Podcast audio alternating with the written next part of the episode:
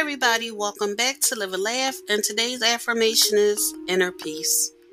I will stop worrying about everything.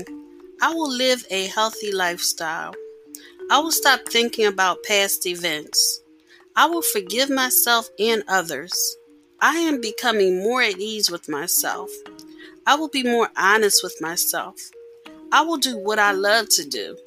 I will take things on with a gentle approach. I will stop feeling the need to control everything. And I will let life play out on its own.